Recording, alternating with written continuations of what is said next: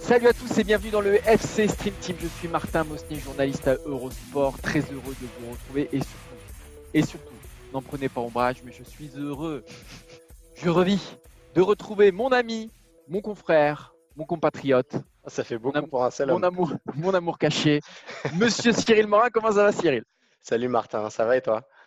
Bah, ça va super. Euh, on vit une grosse semaine, une belle semaine de Ligue des Champions. Euh, déjà un club français qualifié pour les demi-finales, on va y revenir, le Paris Saint-Germain, peut-être un deuxième, qui sait, euh, en cas de victoire face à Manchester City, on parle bien sûr de l'Olympique lyonnais. Évidemment, on va parler Ligue des Champions dans ce FC Stream Team. On espère que vous allez vous régaler. Nous déjà, rien qu'en préparant, c'est ce matin, ça a été une des plus belles matinées de ma vie. J'ai appelé Cyril, 7 heures du matin, le mec était déjà réveillé. Ça faisait 5 heures. Depuis je préparais mes notes, exactement. Il bossait, il bossait. Le mec, il m'a dit, vas-y, Lyon, tu as vu le schéma tactique là qui pourrait être tac, bim, boum. Cyril a bossé comme jamais, donc il va être grandiose. Euh, on part, euh, bah, on part peut-être du, sommaire, euh, mon ami Cyril. Qu'est-ce qu'on va Bien sûr. Bah, on va, d'abord. On va commencer évidemment par évoquer la qualification miraculeuse du Paris Saint-Germain en, demi-finale, revenir un petit peu sur l'Atalanta, mais surtout se projeter vers Leipzig, voire plus loin, et cette possible finale qui semble tendre les bras au Paris Saint-Germain. Et on se penchera notamment sur le cas d'un attaquant de pointe euh, qui ne remplit pour l'instant pas les critères, un certain Mauro Icardi. on se demandera si aujourd'hui euh, Paris, euh, Paris, est favori, Paris peut y aller, Paris peut gagner. Voilà, et on se posera une question inverse pour l'Olympique lyonnais qui affronte Manchester City. Est-ce que Lyon peut éviter la fessée? On sait sur le papier en tout cas, c'est sans doute euh, le quart final le plus déséquilibré. Lyon est sans doute euh, l'équipe la plus faible du plateau, hein, si on prend en compte notamment euh, bah, sa saison en Ligue 1. Est-ce que Lyon peut éviter la fessée? Est-ce que Lyon peut se qualifier aussi? Ça sera dans la deuxième partie de cette émission. Et on terminera avec Blaisou. l'ami Blaisou. On terminera évidemment avec le transfert de Blaise Matuidi vers l'Inter Miami. Euh, on parlera pas tant de MLS que ça, on parlera davantage euh, d'Euro 2021 et de la place possible de Blaise Matuidi en équipe de France, grosso modo. Est-ce que Blaise Matuidi a fait une croix sur les Bleus avec ce choix de rejoindre la MLS Vous êtes prêts pour une demi-heure de grande expertise de Cyril Morin pour le Cyril Morin Show. J'espère que vous êtes prêts attachez vos ceintures si vous êtes en voiture, serrez vos running si vous faites un footing.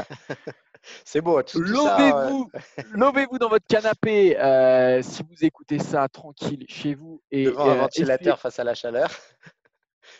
Exactement. Et essuyez votre serviette si vous êtes à la plage parce que Cyril Morin, ça va être du grand art. Aujourd'hui, dis-nous d'ailleurs, Cyril, si pour nous retrouver sur les podcasts, comment ça se passe, si les gens veulent juste nous écouter et pas nous voir, ce que je peux comprendre quand je vois nos gueules aujourd'hui. Bah, comme d'habitude, euh, le FC Stream Team est à retrouver sur toutes les bonnes plateformes d'écoute tous les vendredis. Spotify, Acast, Deezer, Apple Podcast, c'est un peu une, liste que vous commencez à, connaître. N'hésitez surtout pas à nous mettre des, commentaires, à nous mettre des petites étoiles. Ça nous permet d'agrandir la communauté. Ça nous permet d'avoir d'autres idées aussi. Si vous voulez parler euh, de Dijon ou d'autres, euh, on saura en tenir compte. Et puis, bah, peut-être pas Dijon, on, on verra. et voilà. Et sinon, évidemment, Martin, si vous voulez voir comme chaque semaine, les meilleurs extraits de cette émission ils seront à retrouver sur eurosport.fr en vidéo. Allez, on va démarrer peut-être avec le Paris Saint-Germain. Paris qui s'est qualifié pour les demi-finales euh, de la Ligue des Champions. Une première hein, dans l'histoire du PSG version QSI. On a l'impression que Paris a, crevé son, plafond de verre. Enfin, une victoire 2-1 face à la Talenta Bergame, hein, euh, dans la douleur évidemment, acquise dans les dernières minutes euh, de, bah, du, quart de finale. Cyril, la question que je me pose aujourd'hui, c'est euh, voilà Paris en demi-finale. Euh, avec un tableau relativement dégagé, puisque c'est Leipzig qui affrontera le Paris Saint-Germain euh, en demi-finale. Leipzig n'a pas, on va dire, le prestige euh, bah, Madrid, n'a pas la force de frappe d'un Bayern Munich ou, d'un Manchester City, ou même d'un FC Barcelone d'ailleurs, n'a pas Messi, n'a pas Ronaldo. Est-ce que Paris peut aller au bout, selon toi, euh, de cette compétition, euh, Cyril, ou est-ce que ça a été trop pauvre dans le jeu face à, face à Oui, Paris peut aller au bout, euh, très clairement, parce qu'évidemment, il y a cette équipe de Leipzig qui n'a aucune expérience de ce niveau-là. Leipzig qui est en plus privé de Timo Werner. Alors, c'est une très belle équipe, mais c'est aussi une équipe qui correspond parfaitement aux qualités du Paris Saint-Germain. C'est une équipe déséquilibrée, donc il y aura beaucoup d'espace. Et quand on voit l'entrée de Kylian Mbappé, on se rend compte que ça peut faire des dégâts euh, derrière chez les Allemands. Et plus que Leipzig, je pense qu'il y a eu un déclic au Paris Saint-Germain cette saison. Alors, il y a ce match contre l'Atalanta, mais si on remonte même un peu avant et si on écoute Thomas Tuchel, euh, post-Atalanta, il expliquait que la clé, c'était Dortmund. Et ce match retour au Parc des Princes à huis clos, qui avait agi un peu comme un, voilà, comme un détonateur et comme un, voilà, un déclic dans la tête des Parisiens sur le côté. Il ne faut plus avoir peur. Maintenant, on est un groupe, on avance ensemble. Et je pense que euh, la victoire face à l'Atalanta et surtout le scénario face à l'Atalanta et typiquement ce qui peut permettre à Paris euh, bah, d'exorciser tous ces démons et de repartir complètement sur quelque chose de nouveau. Parce que là, ils ont vu le gouffre de tellement près qu'ils peuvent, c'est pas qu'ils peuvent plus retomber plus bas, mais en tout cas, ils savent ce que c'est et ils regardent tous vers la même direction. Moi, je pense que ça peut être un déclic mental, ce qui faisait tant euh, la faiblesse du Paris Saint-Germain ces dernières années. Bah, c'est clair qu'on n'a jamais remis en cause euh, sur le terrain le talent des Parisiens. Bien sûr. Ce qui n'allait pas jusqu'ici, tu le disais, c'est qu'ils se cognaient un plafond de verre, ils se cognaient à leurs démons, ils se cognaient à leurs angoisses. Euh, on se souvient de Dembaba, on se souvient des deux remontadas, que ce soit Barcelone ou Manchester United, pour ne parler que de ça. Et il y avait un espèce de syndrome qui s'était installé. Moi, moi j'ai toujours dit que pour vaincre ça, il fallait un match fondateur. Euh, comme il a fallu à l'équipe de France un match fondateur euh, face à l'Ukraine, on a vu tout ce qui a découlé après. moi, je fais partie de ceux qui défendent cette thèse-là. C'est-à-dire qu'il faut un élément qui déclenche le reste. Euh, sur le terrain, tout ça, c'est très important d'avoir des joueurs évidemment de classe mondiale, des joueurs qui font la différence, etc. Mais le football, c'est un peu plus que ça, surtout dans un tournoi qui se joue euh, aussi ramassé, sans match aller-retour, etc. Là, on est dans, là, on est dans, dans un format Coupe du Monde euh, avec des matchs coup près tous les 3-4 jours. Et donc, il faut un état d'esprit, quelque chose qui dépasse le terrain. Ce qu'a montré le Paris Saint-Germain euh, sur le terrain, ce n'était pas terrible. Ce qu'il montre en dehors du terrain, en revanche, c'est fondamental et c'est capital. C'est pour ça que pour moi, il y a ce petit élément en plus, ce petit supplément d'âme qui fait qu'effectivement, le Paris Saint-Germain eh ben, euh, a une bonne tronche de euh, vainqueur de la Ligue des Champions cette année. Moi, ça me rappelle, alors toute proportion gardée évidemment, je pense qu'il y a des gens qui vont sauter au plafond, parce que je l'ai mis sur Twitter, je me suis fait assassiner, mais bon bref.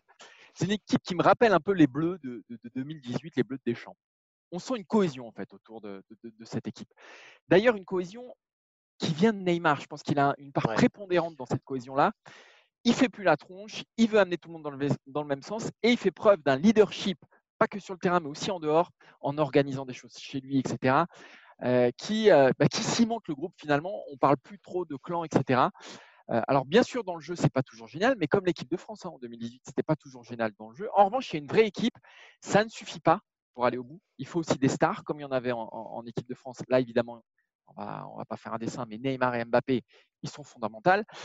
Et ce PSG Atalanta, ça peut être un peu le, le France-Argentine tu es mené, tu es dos au mur. Si tu perds, c'est la catastrophe. Euh, il y a des têtes qui vont tomber, mais tu reviens avec un gros caractère. Tu es en grosse galère, euh, évidemment, mais tu reviens au caractère, tu renverses tout. Et Choupo-Moting, c'est un peu bavard. Quoi. Voilà. Alors, euh, si, on caricature. Mais voilà, je ne veux pas étendre cette comparaison. mais il y a, y a, ce petit côté voilà, équipe, ciment, qui, moi, me fait dire que ça peut aller loin. Alors, euh, sur l'analogie avec les Bleus, je comprends très bien. Euh, ils n'ont pas les mêmes euh, données collectives et peut-être pas la même force collective. En tout cas, ce qui en dégage de ce groupe-là, je suis d'accord avec toi, Martin. Et voilà, on a lu beaucoup ces dernières semaines l'histoire du pacte passé par les joueurs du Paris Saint-Germain. Ça a fait beaucoup rire sur les réseaux sociaux, etc. Mais mine de rien, ça dit tout de ce qui se passe actuellement au Paris Saint-Germain. Le groupe est focalisé sur un seul objectif et euh, bah, il y a l'exemple évidemment Choupo-Moting qui est peut-être le plus beau symbole de tout ça, c'est-à-dire que le mec euh, ne devait pas être là, on le rattrape par le col, on lui dit bah si on a besoin de toi pour cette Ligue des Champions, il rentre et c'est le super sub parfait. Alors je suis complètement d'accord avec toi sur l'analogie euh, Pavard parce que effectivement, bah, ce supplément d'âme crée ces histoires complètement folles. Choupo-Moting en est une. Et ça prouve que ce Paris Saint-Germain a peut-être définitivement tourné la page de ses démons passés pour revenir sur Choupo-Moting, ça me rappelle un peu Origi l'année dernière de, Liverpool. Alors on verra si ça permettra à Paris d'aller aussi loin, mais on a, on a souvent parlé des individualités du PSG. Là, on sent qu'il y, a quand même un, collectif. Et peut-être que c'est ce qui leur manquait, ce qui leur manquait jusqu'ici. Malgré tout, il y a deux, trois ombres au tableau quand même. Alors oui, Di Maria et, Mbappé vont revenir. Moi, ce qui m'inquiète, c'est l'absence de Navas. Je pense que l'absence de Navas est plus préjudiciable, par exemple, que celle de Di Maria en quart de finale. parce que Navas, bah, il a un poste clé déjà, parce que Navas, c'est peut-être la meilleure recrue du Paris Saint-Germain depuis quand même pas mal de temps, et parce que et parce qu'il a, il a aussi voilà, ce, caractère de leader. Il a gagné trois Ligues des Champions, on le rappelle. Une tranquille, exactement. Voilà, et il a été décisif quand même à, de nombreuses reprises. Voilà, moi ça m'inquiète, ça m'inquiète un petit peu l'absence de Verratti évidemment, surtout face à, à Leipzig on sait quand même que le milieu de terrain, c'est ce qui fait quand même euh, basculer les matchs de, Leipzig. Et je pense qu'un Verratti, et surtout quand on voit les options qu'il y a derrière, euh, que ce soit Gay ou Herrera, ils n'ont pas convaincu face à l'Atalanta. Paredes, pourquoi pas Mais ce que je veux dire, euh, voilà, entre Verratti et les autres, il y a quand même un gap monstrueux, monstrueux, monstrueux, monstrueux.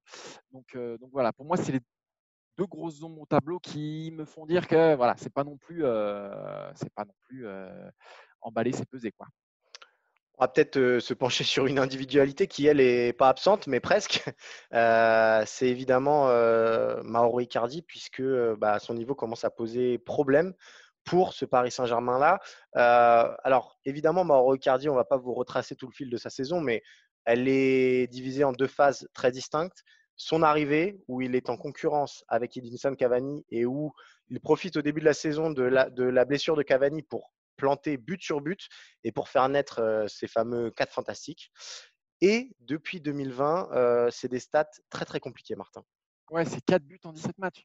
4 buts en 17 matchs, 0 depuis le restart.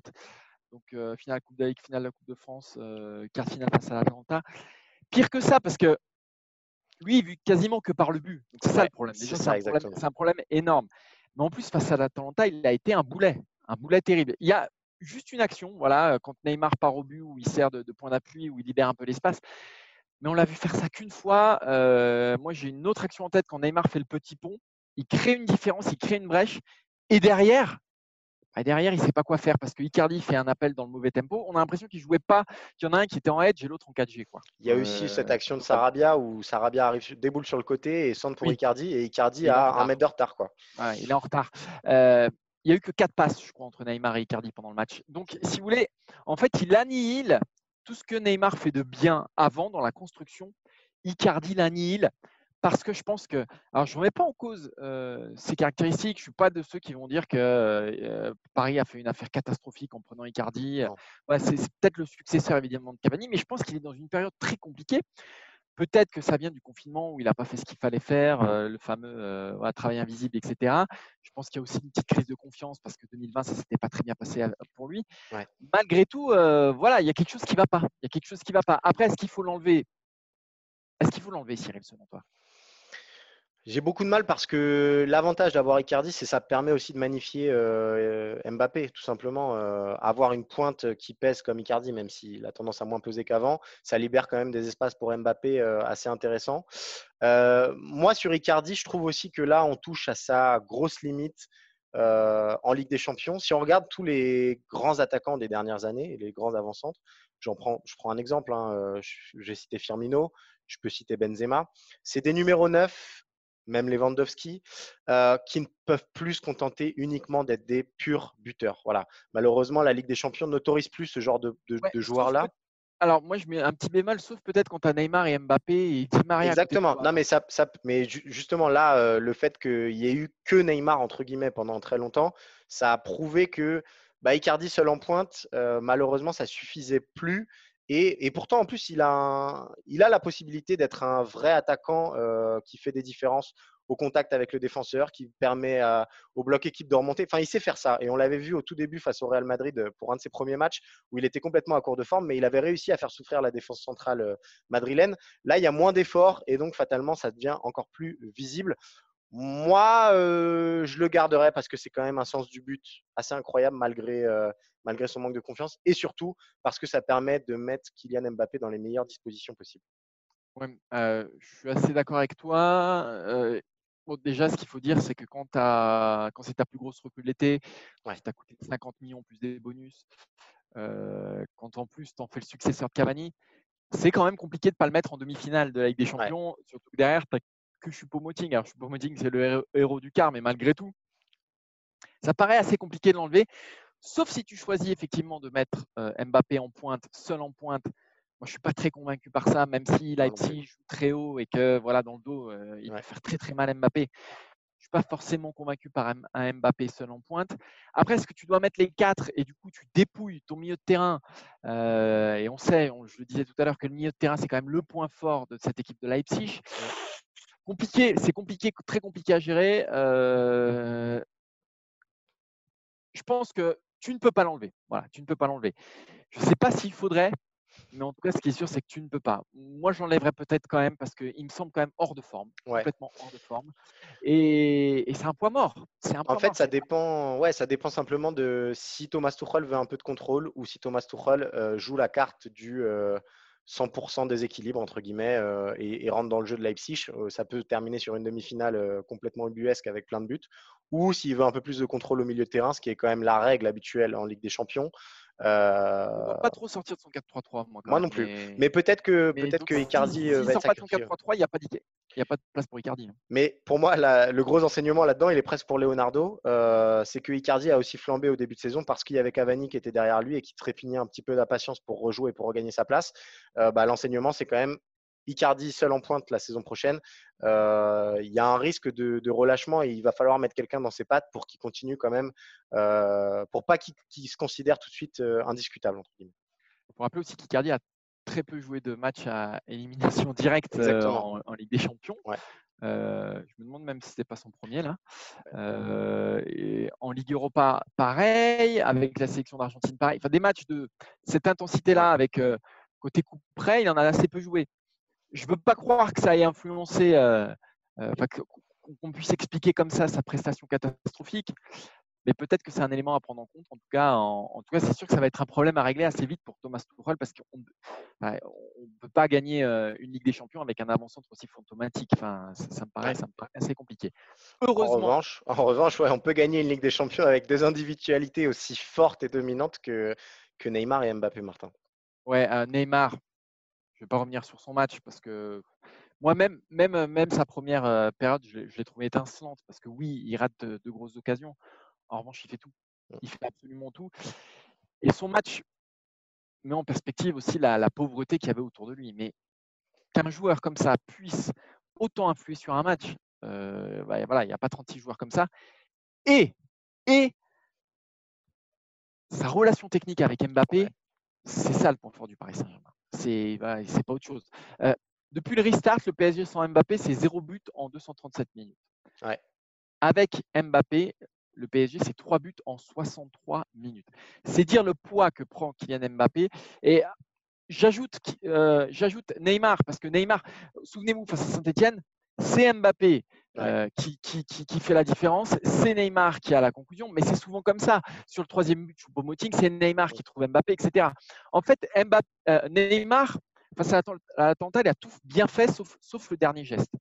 Mbappé sans Mbappé. Quand Mbappé est rentré, et ben voilà, il a retrouvé de la décision dans les 16 derniers mètres. Avec lui, on a un Neymar toujours aussi incisif, mais en plus tranchant dans les derniers mètres. Et c'est ça qui fait la différence. Parce que Icardi ne proposait pas de solution, parce que Icardi ne proposait pas d'appel, et Sarabia, c'était un peu pareil.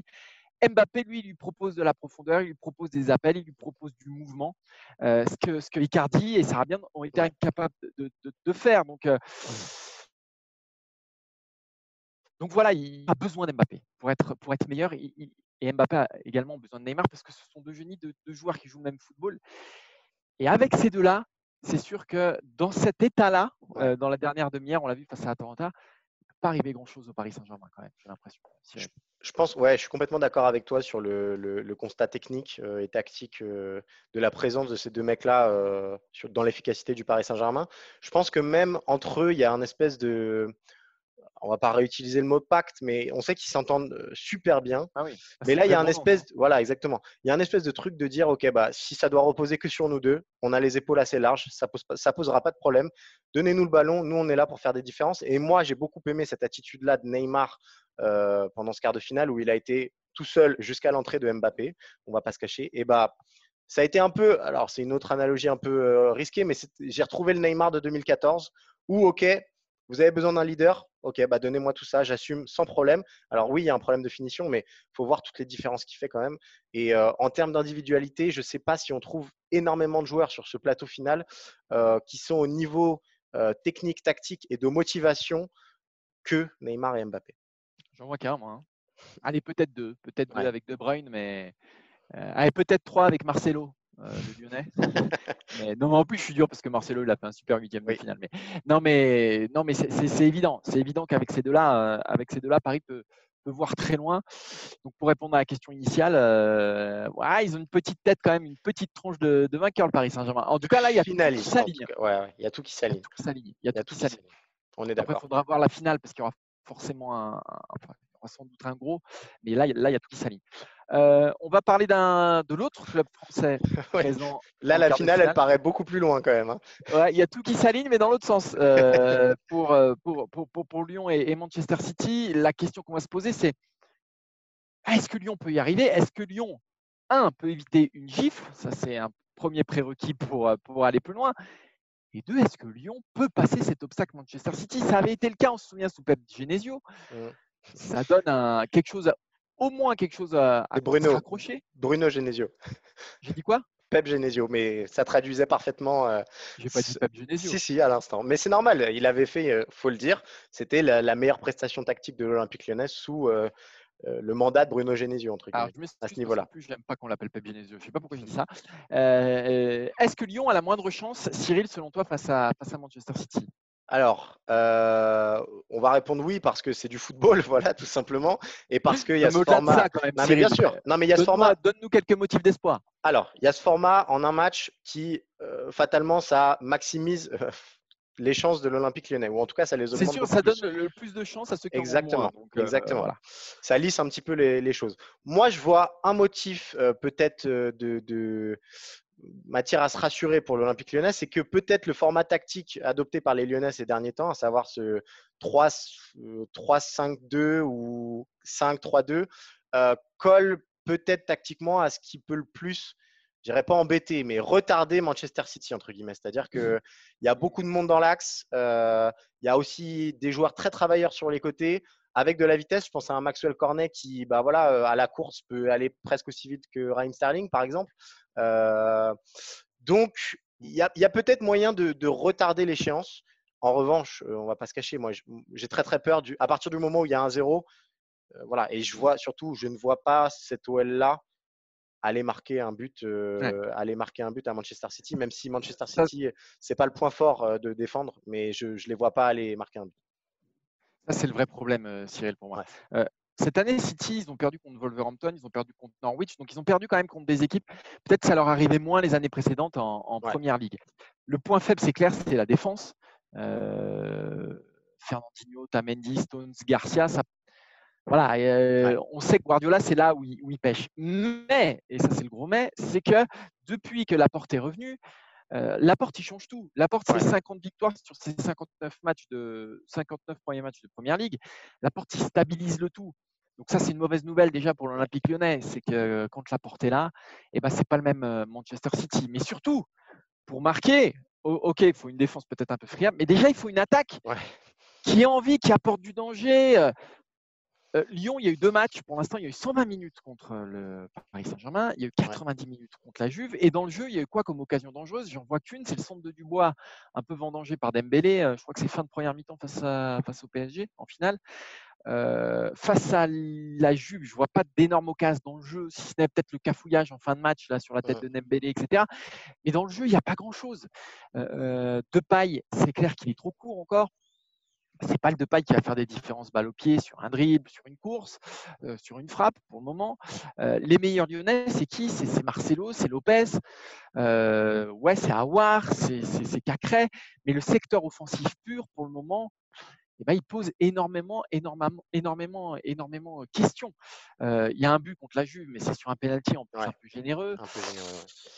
Moi, c'est ce qui me pose vraiment, vraiment, vraiment question du côté de l'Olympique lyonnais, c'est cette incapacité à apporter le danger dans la surface adverse. Tu peux ne pas prendre de but, mais si tu n'en marques pas en quart de finale avec des champions, sauf à espérer amener City au tir au but, mais City, c'est plus de 100 buts en première ouais, cette Non, moi, je vois pas un 0-0. C'est quasiment impossible. City, ça paraît compliqué, ouais. C'est quasiment impossible à tenir. Non, peut-être que bah, voilà, la grande chance de Lyon, c'est évidemment aussi des contre-attaques un peu très très rapides menées par Toko et Kambi.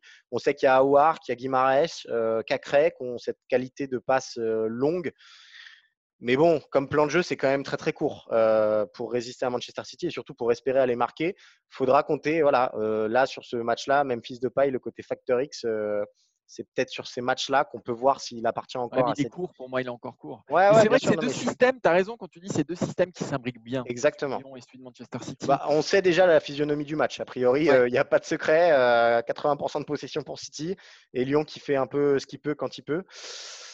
Bon, j'ai quand même, voilà, si on s'avance euh, très honnêtement, je, je, vois mal comment Lyon pourrait passer et je vois surtout mal comment Lyon pourrait éviter une défaite assez lourde parce que je pense que City, s'il si, marque en première mi-temps, euh, même voire dès les 20 premières minutes, à partir de là, ce sera, ce sera trop dur. La clé, c'est éteindre De Bruyne, éteindre son influence, euh, la réduire au possible, mais ça, tout le monde essaye, personne n'y arrive. Euh, après, avec le milieu, le milieu lyonnais, qui est la force quand même de, l'OL. Mais bon, c'est la force de l'OL, mais là, quand même, il se confronte à, ce qui se fait de mieux, sans doute, ou presque.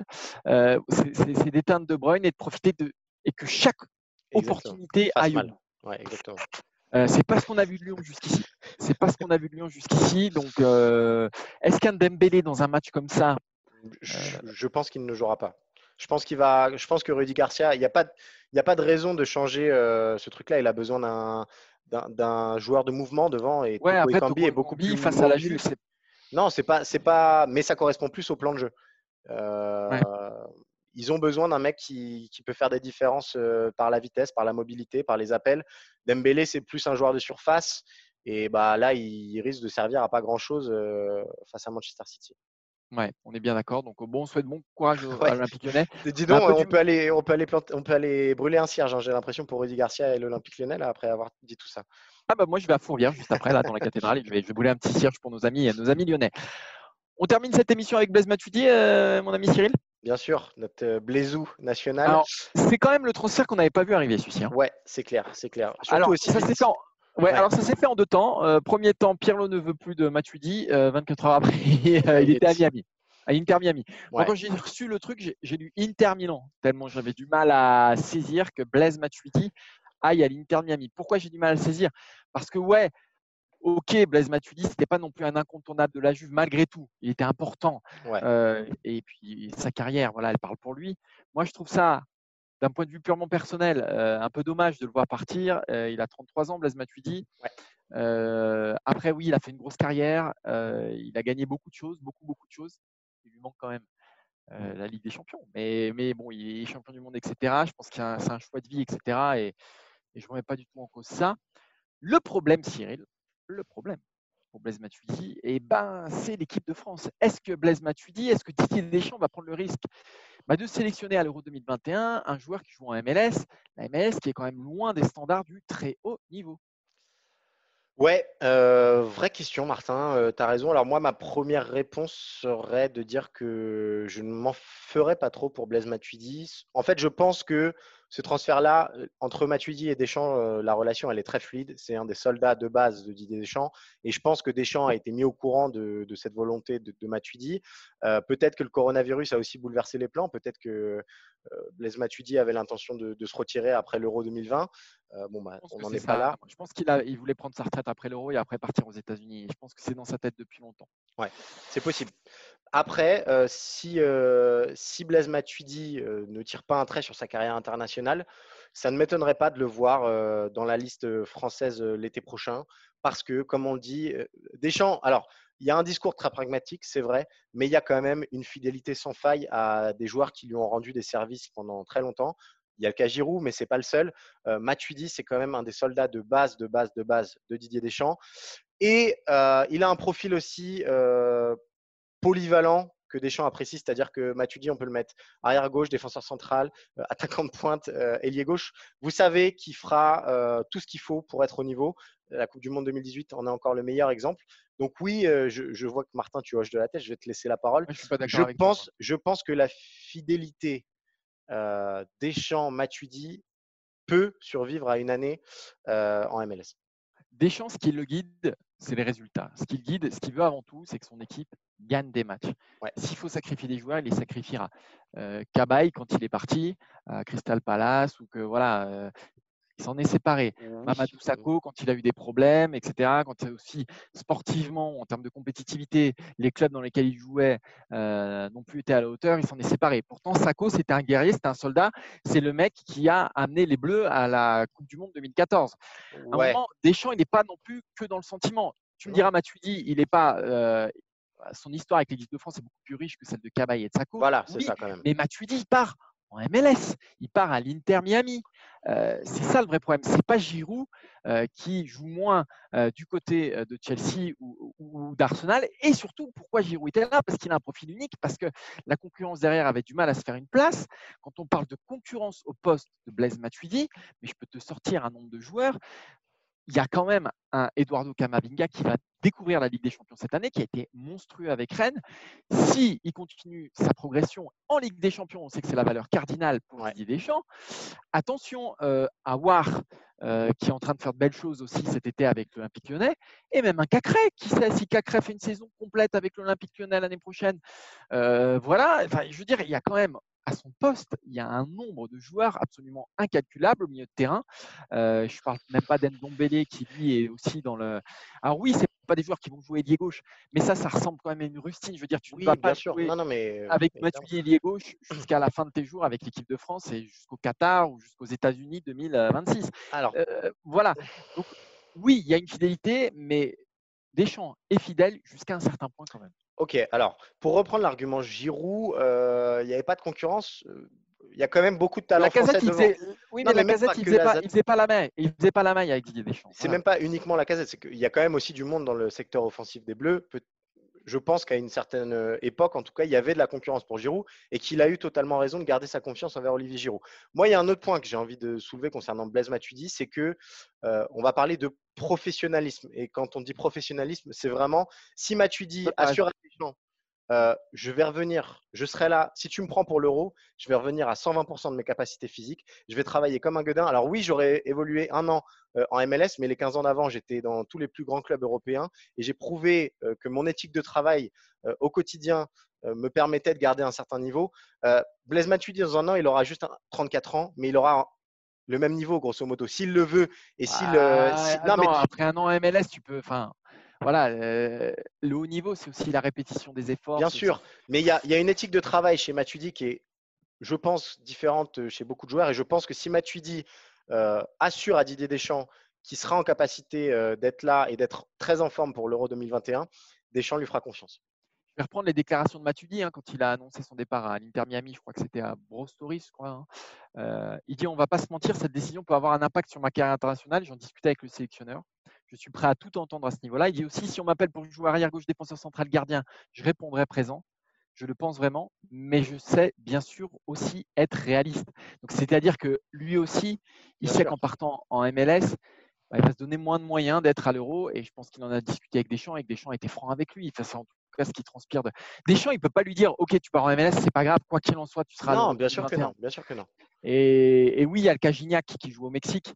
C'est pareil, il y avait un tarissement derrière Giroud, il y avait un problème de, concurrence là aussi, et pas de tête qui, émergeait. encore une fois, en termes de concurrence, le milieu de terrain des Bleus, mais prenez l'équipe de France Espoir. Enfin, il y a ouais, mais, s'il se trouve un club, il y a un nombre de. Il y a aussi, moi, enfin, dans tous les noms que tu as cités, Aouar, euh, bah, ce n'est pas la première saison qu'il joue et il n'a encore jamais été appelé par Didier Deschamps. Euh, Cacré, euh, va falloir encore aussi montrer sur toute une saison. Voilà, donc évidemment, il y a Kamavinga, ok. Pour moi, ce n'est pas exactement le même poste en plus.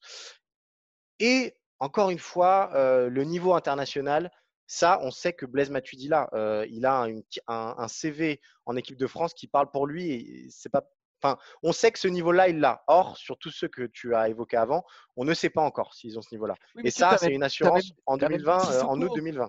Tu as même du Moussa Sissoko, as même, enfin, je veux dire, au milieu de terrain, euh, sans parler de Pogba et Kanté, qui sont bon, les, deux, les, deux, énormes, euh, les deux énormes individualités, mais tu as une richesse, une variété de profils et une profondeur où je pense que tu n'as pas dans, dans, les autres, dans les autres postes de l'équipe de France. Voilà. Peut-être au poste de défenseur central aujourd'hui, où tu as quand même de nombreux jeunes qui sont en train de percer. Mais, à ce, mais au poste de milieu, franchement, tu peux faire, tu peux faire quatre équipes de France.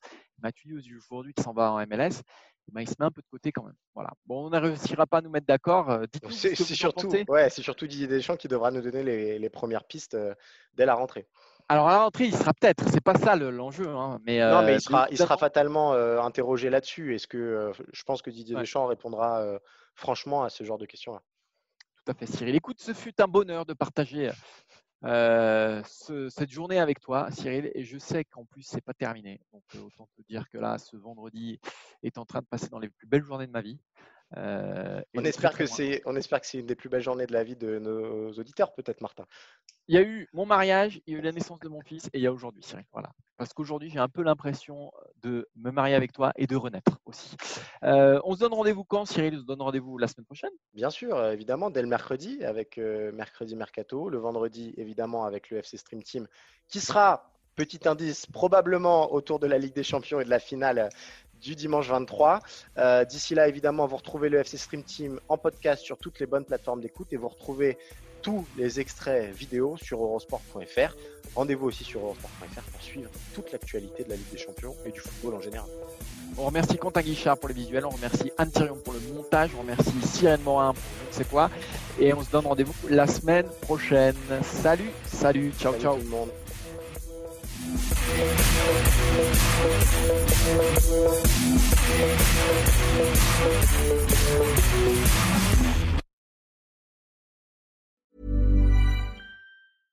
Imagine the softest sheets you've ever felt. Now imagine them getting even softer over time. That's what you'll feel with Bowl and Branch's organic cotton sheets. In a recent customer survey, 96% replied that Bowl and Branch sheets get softer with every wash. Start getting your best night's sleep in these sheets that get softer and softer for years to come. Try their sheets with a 30-night guarantee. Plus, get 15% off your first order at bowlandbranch.com. Code BUTTERY. Exclusions apply. See site for details.